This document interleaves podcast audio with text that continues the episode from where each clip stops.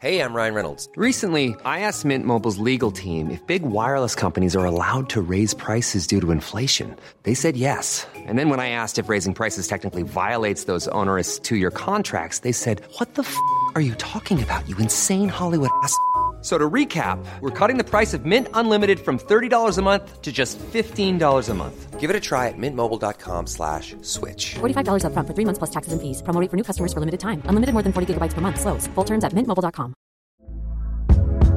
Hey there, it's Michelle Norris. I'm host of a podcast called Your Mama's Kitchen. When I travel, I'm usually looking for a way to find a taste of home when I'm not at home. And one of the things I love to do when I am at home is entertain. And Airbnb allows me to do that. When I was in California recently, I rented a house that had a great kitchen. And when we were sitting around the table, we're all thinking, we're in someone else's house. Someone could be in all of our homes as well.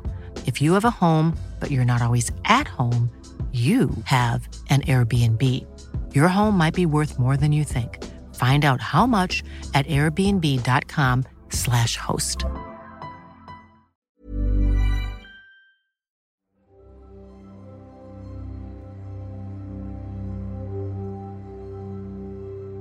Hello, I'm Nate, and this is Timeline Tapes, the podcast made by the YouTube channel Timeline. On this podcast, we take documentaries and TV shows that are on our YouTube channel and retell them here as podcasts. This week, we're bringing you the second part of our two-part story on the hidden world of the harem. In the center of Suleiman the Magnificent's palace, sex and power entwined. If you missed the first half of this story, just check back in our feed to catch up. As you can probably guess, listener discretion is advised. Once more, the voice of this two-parter is Dr. Richard Miles of Cambridge University, who is joined by Tim Stanley from the Middle East section of the Victoria and Albert Museum, Dr. Julia Tezjan, and the Prince of the Ottoman Empire. Hürrem had devoted 38 years of her life to ensuring that one of her own sons succeeded to the throne. But ironically, instead of providing the world with another Suleiman the Magnificent, she had blazed the trail for future generations of harem women whose power would eclipse even her own. Ever since Suleiman the Magnificent fell for a slave girl called Hürrem, things had been changing in the harem. European observers commented that it was like, or they thought it was like a nunnery, a monastery. But this is also a political crucible. The women may have been enclosed, but were no longer powerless. In this world of threat and danger, they were beginning to play an active role. Hürrem had broken the mold of the anonymous, passive concubine by becoming Suleiman's confidant and wife. The women who followed would build on Hürrem's power, but their power would be more as mothers than as concubines. The murderous struggle for the succession had continued after Hürrem died in 1558. It was her son Selim who made it to the throne 8 years later. His favourite, Nurbanu, meaning Princess of Light, would become the most powerful woman in the harem. She is extremely well loved and honoured by His Majesty, both for her great beauty and for being unusually intelligent. She was the illegitimate daughter of two Venetian noble families, captured by an Ottoman admiral.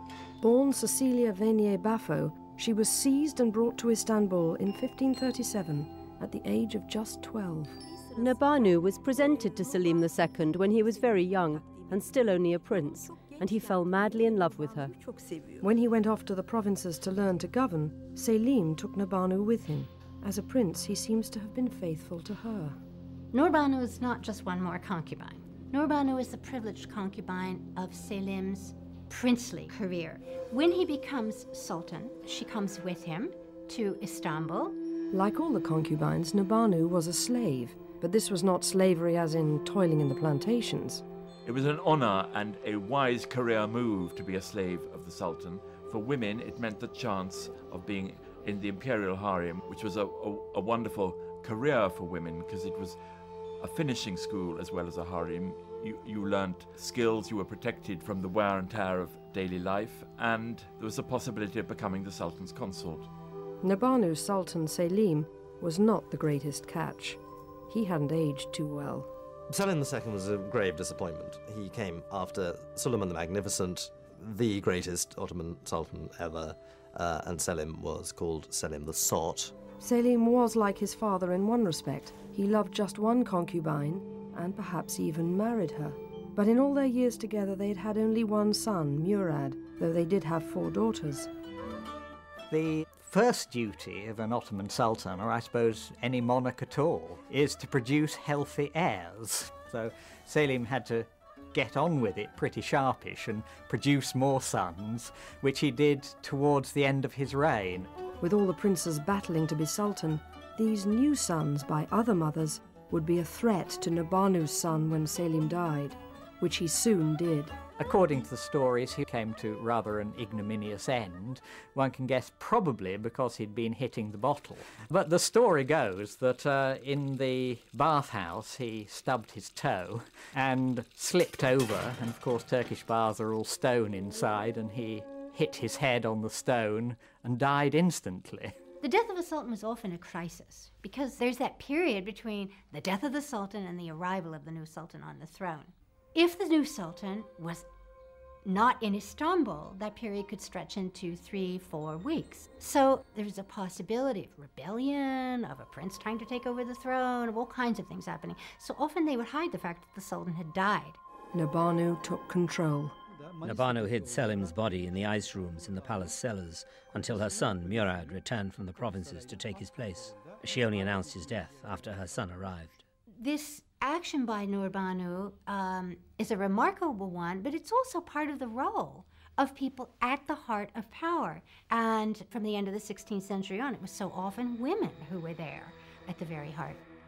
So when Murad arrives from the provinces, he's obviously going to become sultan, but then we have the problem of fratricide. He's got 5 brothers living in the palace. Murad spent some time alone with his mother. It is said she reminded him of his duty to kill his brothers. We have the account of a Jewish physician. He said that Murad spent a lot of time very unhappy thinking about it, but in the end custom, and perhaps indeed the pressure of his mother and certainly Ottoman politics, said he had no choice. I think particularly for the mothers in the harem, there was a terrifying sense of paranoia and a state of constant anxiety.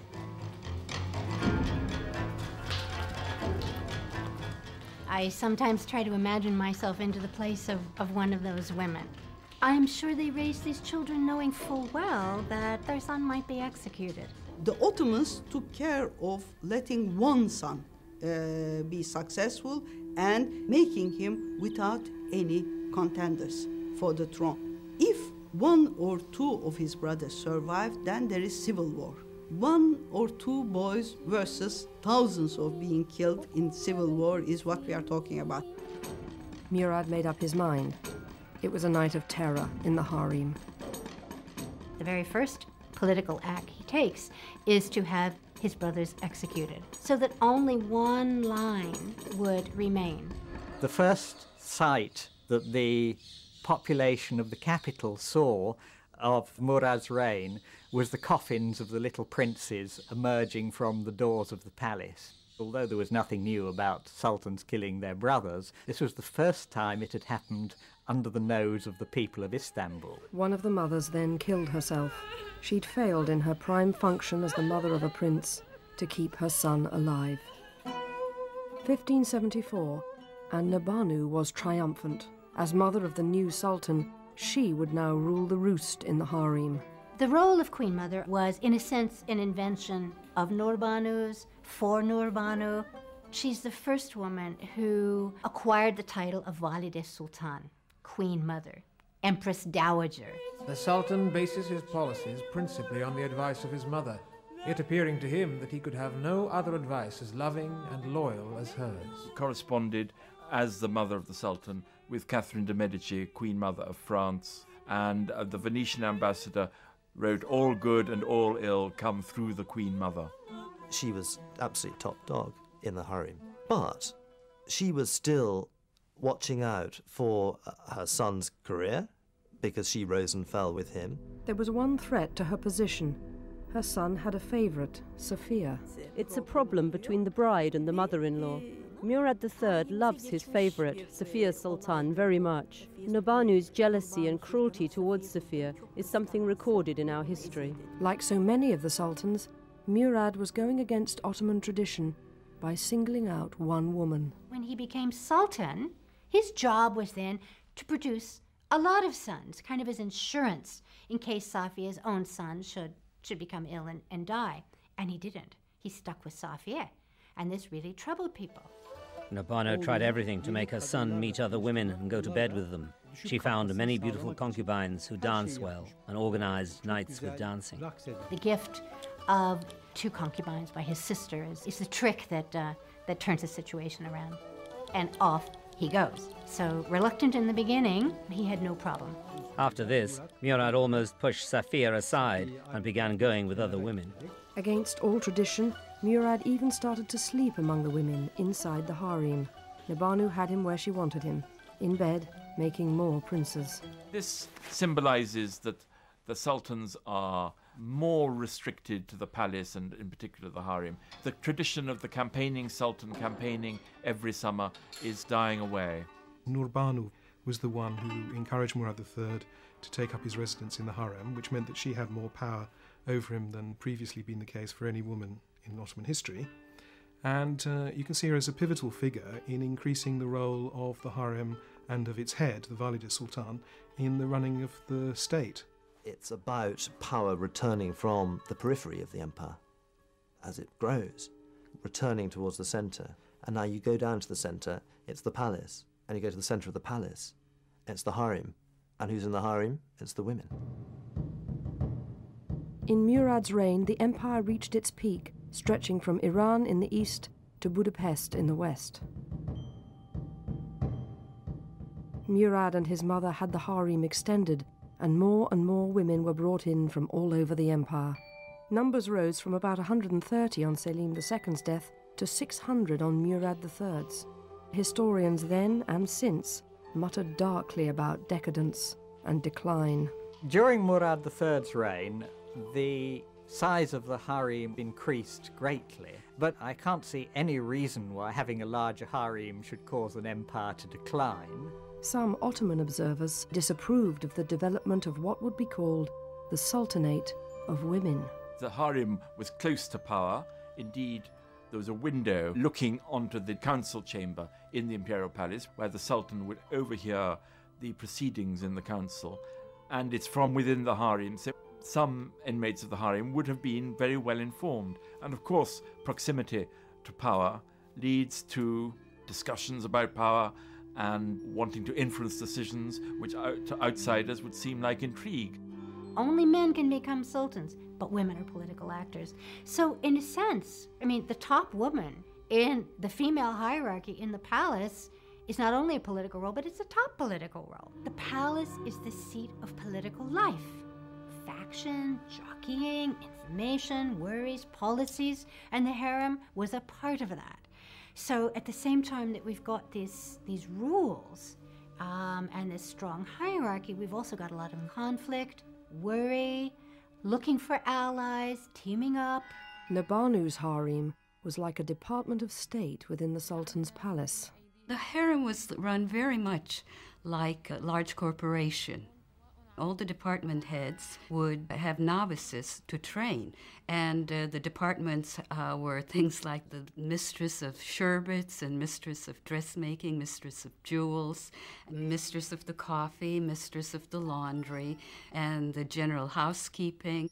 In the time that Nurbanu was queen mother, we really can talk about a kind of a firming up of the hierarchy of women in the harem. At the very bottom, we've got your basic servants, people who boil the water for the laundry, put the coal in the furnace, this kind of service. Then I think we need to think of it as bifurcating into a reproductive, a kind of a concubine tract, and an administrative tract. There's a management team in this harem.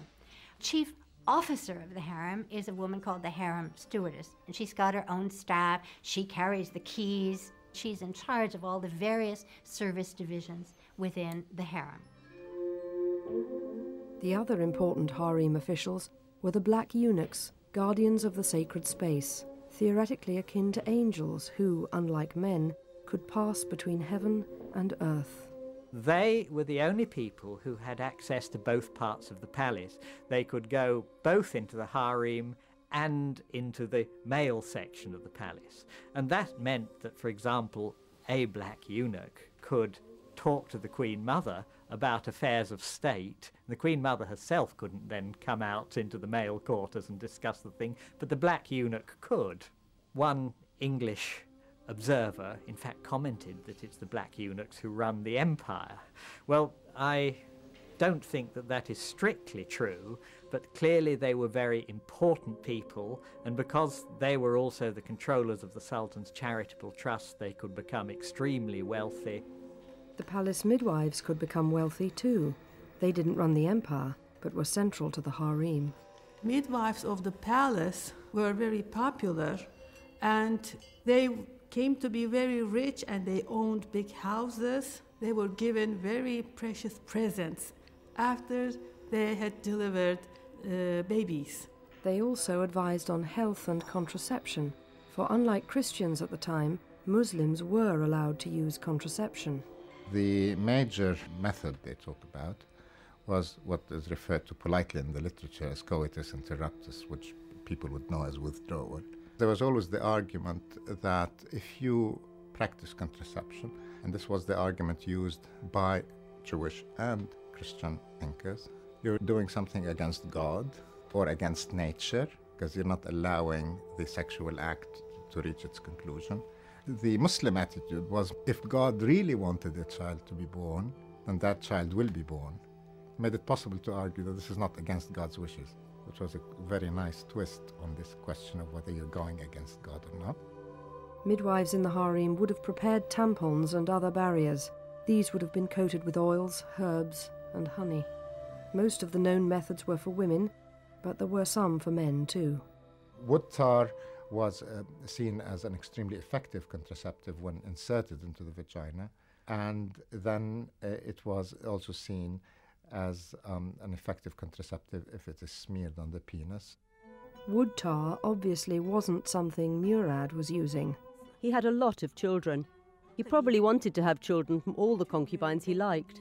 It is said in historical records that more than 100 cradles were being rocked in the harem at the same time. He was a very busy man.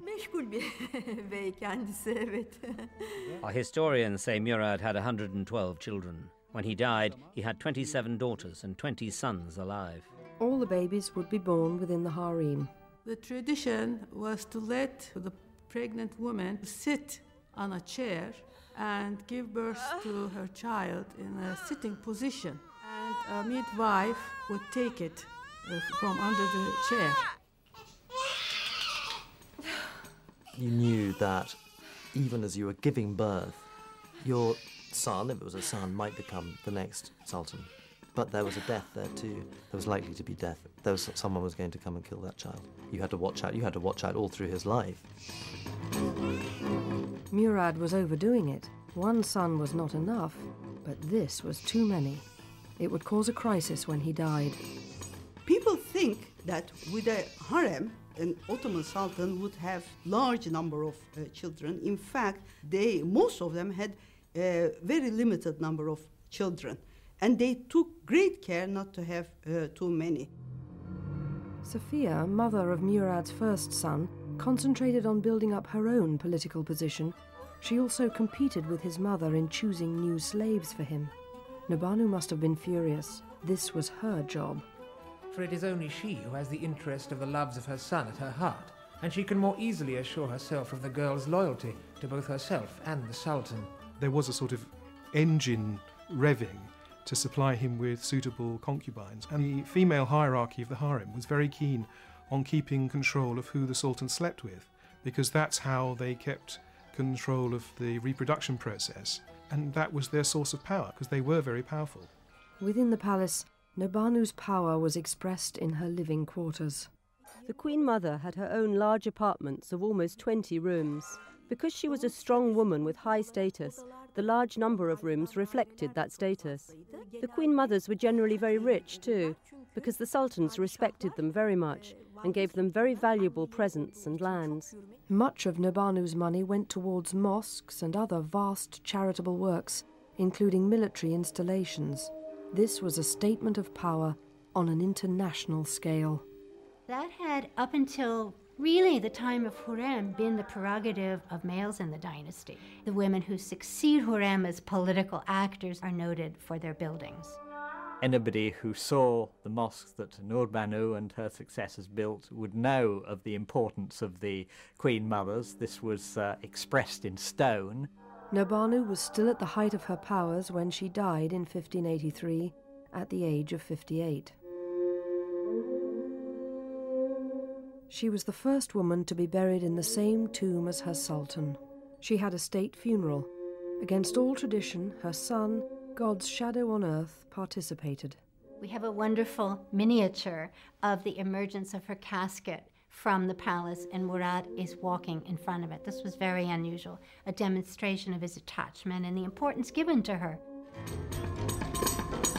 When her son died 12 years later, his successor immediately executed his 19 brothers. The population of the capital saw 19 coffins coming out of the palace gate, and according to a contemporary chronicler, the angels in heaven wept when they saw it. The public outcry seems to have been what put an end to the practice of sultans slaughtering their brothers.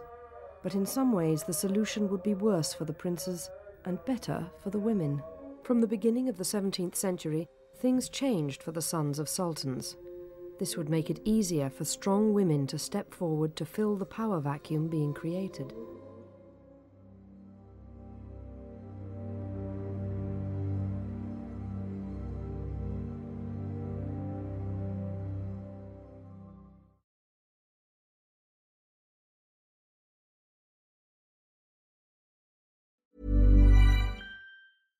One size fits all seemed like a good idea for clothes. Nice dress. It's a t-shirt.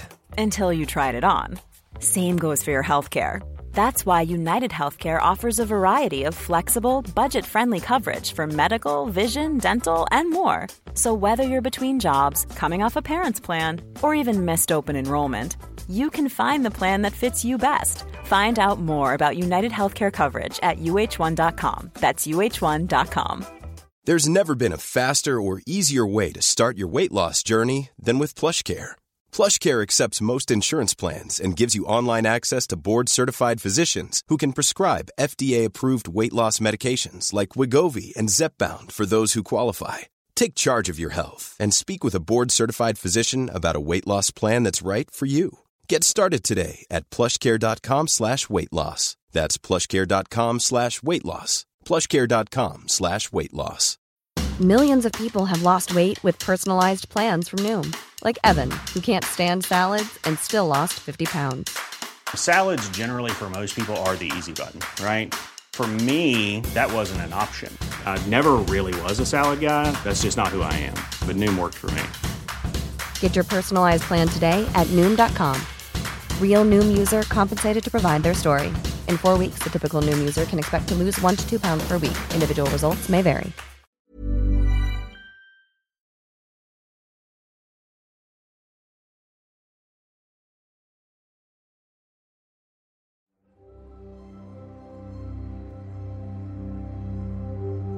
Welcome back to Timeline Tapes. We're just about to learn about the cages within the harem, where successors to the throne were kept under surveillance.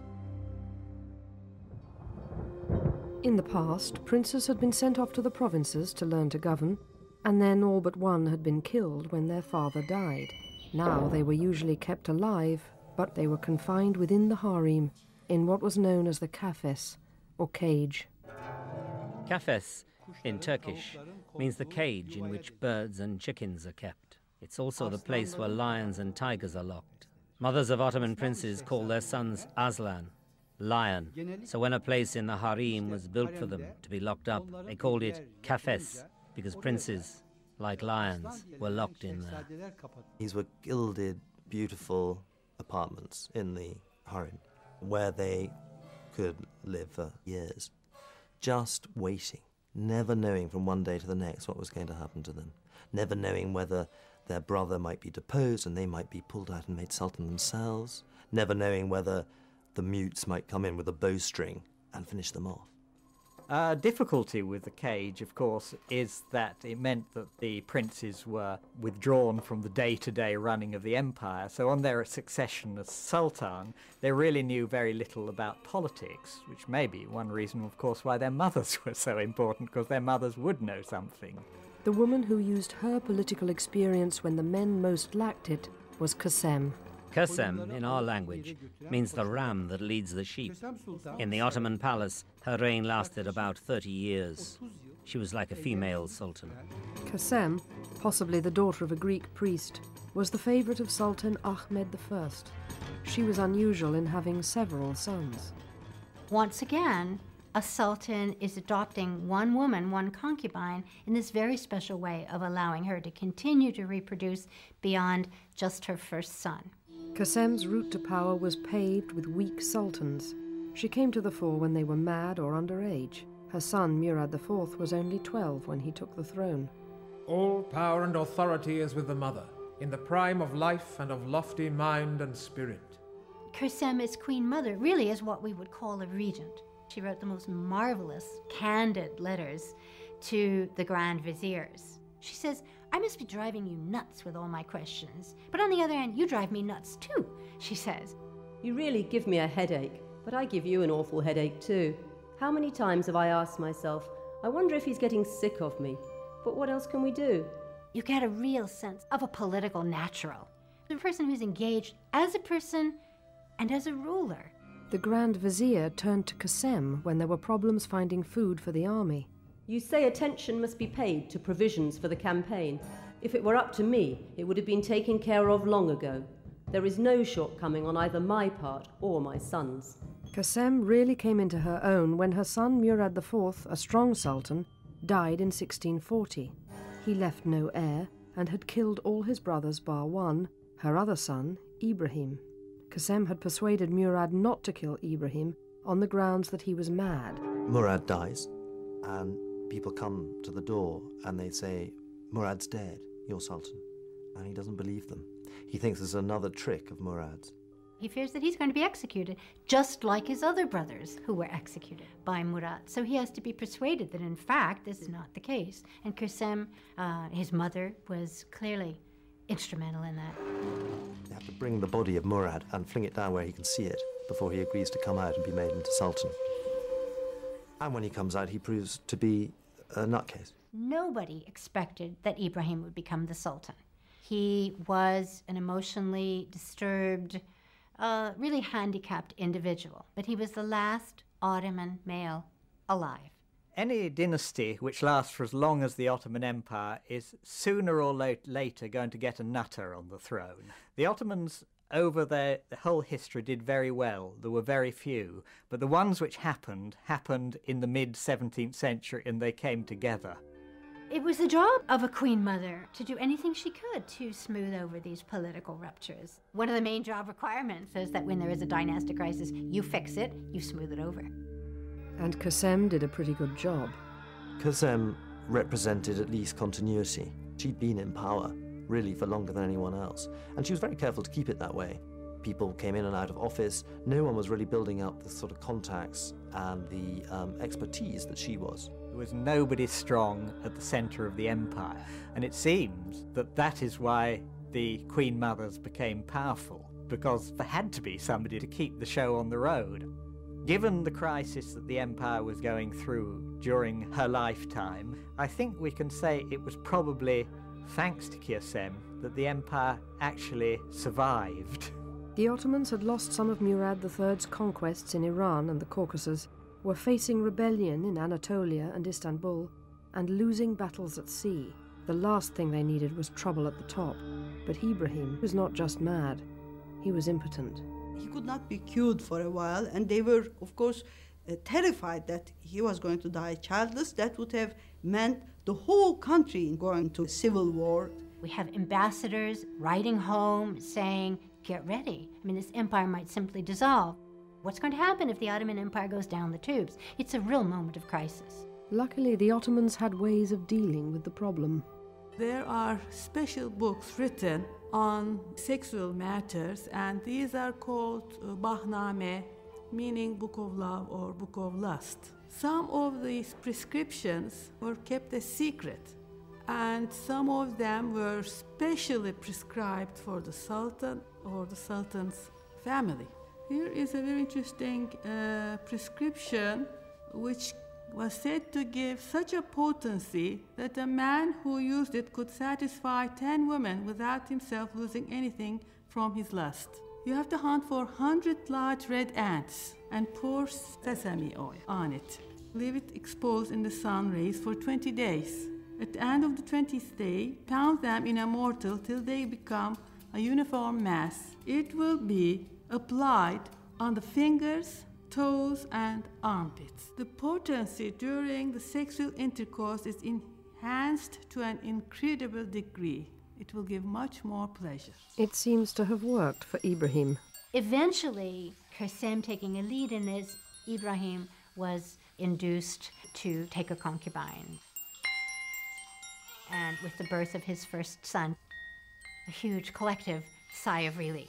He then goes on to become excessively excessively interested in sex. He had apparently, all his women were, he rode around on them. They were naked. He ran around them like a stallion, sort of neighing. Okay, kind of kinky guy. They say he was especially interested in fat women. And once he insisted, "Bring me the fattest woman in Istanbul." And they found her and brought her. He spent time with her for days. And all the time she told him fairy tales. Once she told him the sable story, and the Sultan wanted to hear it every day. It was about a Sultan who really loved sable furs, soft, soft, and he caressed it and decorated everywhere with fur. The chairs were fur, the curtains were fur.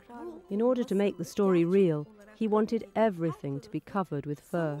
We read about a fur tax that he imposed on the empire because he wanted to line rooms in the palace with fur and mirrors. And we read about real abuse at Ibrahim's hands, in which he makes his sisters come and wait on one of his concubines. I mean, this is a complete perversion of the hierarchy of dignity and service and seniority. Those must have been very difficult years for Kösem, but obviously it did not isolate her from being a political player, because she still has the connections to help engineer his removal from the throne. By the end of his reign in 1648, the empire was clearly weakening. The Venetian navy was at the entrance to the Dardanelles. There was starvation in the capital, and the viziers decided that he had to be deposed, and finally his mother, Kösem, agreed to this. Kösem wrote to the Grand Vizier, "In the end, he will leave neither you nor me alive. We will lose control of the government. The whole society is in ruins. Have him removed from the throne immediately." For the sake of the empire and her own political career, she was prepared to sacrifice her own son. She had a grandson on hand to take his place. She produced his son, Mehmed, to the council with the words, "Here he is, see what you can do with him." Clearly, she didn't overestimate the vizier's abilities. With his 7-year-old son on the throne, Ibrahim is in prison again. The person who rules the palace is Kösem Sultan, so she must agree to her son being imprisoned and her grandson being on the throne. But Kösem could not let this continue. Ibrahim's supporters might have tried to reinstate him. A fatwa was issued, saying there cannot be 2 sultans in one country. Officials went to the cage with an executioner and had Ibrahim strangled. With Ibrahim out of the way, Kösem had a new problem. The boy sultan's mother wanted her share of the action. Once again, an older woman had a young rival jostling her for power. During the reigns of her 2 sons, Kösem had been queen mother. Now, with her grandson on the throne, she wanted to continue in power as queen grandmother. But her grandson had a mother, a young woman called Turhan. Now Turhan, with a faction around her, wanted to have the position of queen mother herself. We have a whole new rivalry of 2 queen mothers. First time in the Ottoman Empire that you've got 2 women at the heart of power, 2 women who in a sense are acting as regents. The 2 queens were exasperated highly against each other. One to maintain the authority of her son, and the other her own.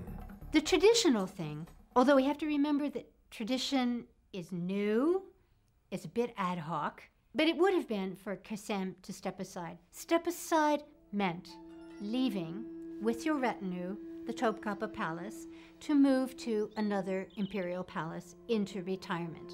The Palace of Tears, it was called, where the former Sultan's women would be sent to while away the rest of their days when the new Sultan took over. One reason Kösem may have been reluctant to remove herself from the center of politics is that the new Sultan's mother was really quite young. She may simply have felt that it wasn't the wise thing to do. But we have to remember also that she probably simply did not want to give up this intensely exciting political life that she had enjoyed for so many years. So Kösem stuck around, and a deadly tug of love began, with both women trying to influence the young Sultan. These regent queen mothers, Kösem and then Turhan, as political actors needed to communicate. And the whole question is, how could they do it? Because they were in the harem. The chronicles tell us that they spoke behind screens. Do we envision a kind of a lattice screen? They were obviously there, quite close, simply not visible. Sometimes they spoke directly. Sometimes we hear that they whispered answers through the screen. We even hear about an incident in which young Mehmet turns to the screen and says, "What answer do I give?" And the answer is then conveyed to him.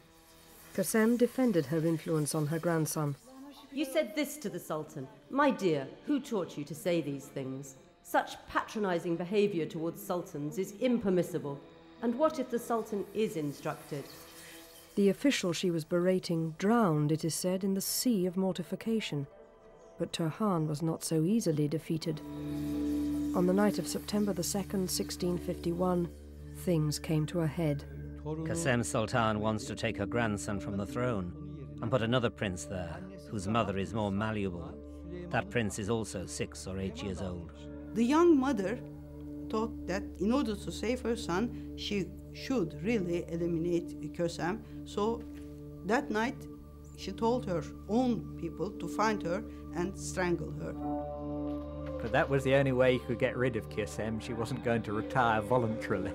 This is reminiscent of a couple of centuries earlier when the tension and the rivalry is among princes and brothers. Now this kind of rivalry has displaced itself into the palace itself and is among powerful women. It is said that when a eunuch spoke up for Kösem, they split his head with an axe.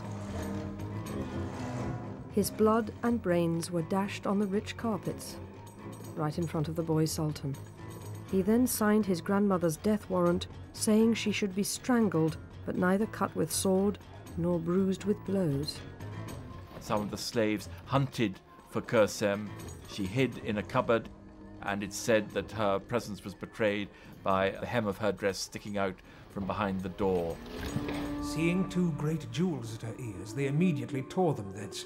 They were two diamonds of the bigness of chestnuts, and beneath each diamond was a ruby. Those earrings were given her by Sultan Ahmed and esteemed by the most skillful jewelers, worth a year's revenue of Grand Cairo. She's a controversial person. She was a great manipulator, and she meddled in politics. She was a dragon. She did everything in her power for political power, and she acquired great wealth. She was never satisfied. Kösem has a mixed press. As with her predecessors, Nurbanu, Safiya, Kösem was highly praised by many people, simply for her role as an important figure in the dynasty. I think by the time of Kösem we can say that she was revered as Queen Mother. Kösem's young rival, Turhan, continued as regent for 5 years, but then her son and his advisors took command. As the centuries have passed, the women have continued to be criticized for meddling in politics and bringing down the empire. Recently, their role has been reconsidered. Traditionally, historians have liked to say that this was the beginning of the decline of the Ottoman Empire. We do have to remember that the Ottoman Empire lasted until, well, 1918, and the last vestige disappeared in 1923. So we must be careful about talking about decline, and I don't think women had anything to do with it. The women of the harem had to step in to protect their Sultan and to guide him in the running of the empire. Now, they were doing that at a period when there were lots of problems, and what's happened is that those women who were doing the best for the empire as they saw it are getting blamed for the problems which are the things they were actually having to face up to and to solve. While it's okay for men to be ruthless, that's not seen as a very good thing for a woman. When people look back on this period really of 100 years from Hürrem through Turhan, they look with a kind of a mixed attitude. It was a real change in the way the dynasty was managed. At the end of the Sultanate of Women, we don't see women with that degree of public political power. Had it continued, I think, it would have become a very natural phenomenon. It's hard to say whether the Sultanate of Women was a good thing or a bad thing. They did what they could. They struggled to survive. They did what they had to. And some amazing women emerged.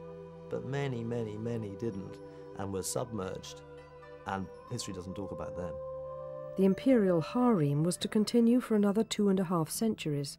Hundreds of women would disappear into it, but none was to come forward to play such a commanding role as Hürrem, Nurbanu, or Kösem.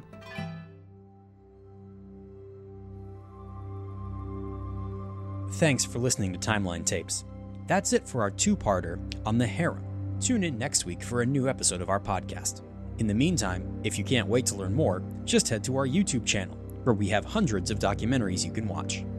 If you want to reach out to Timeline Tapes, you can email us at timeline@little.studios.com, and you can also follow us on Instagram and Facebook. Those are both @TimelineWH. If you enjoyed this show, please subscribe, give us a 5-star rating, and write a review too. I've been Nate Fisher. This has been Timeline Tapes. Let's go down in history together.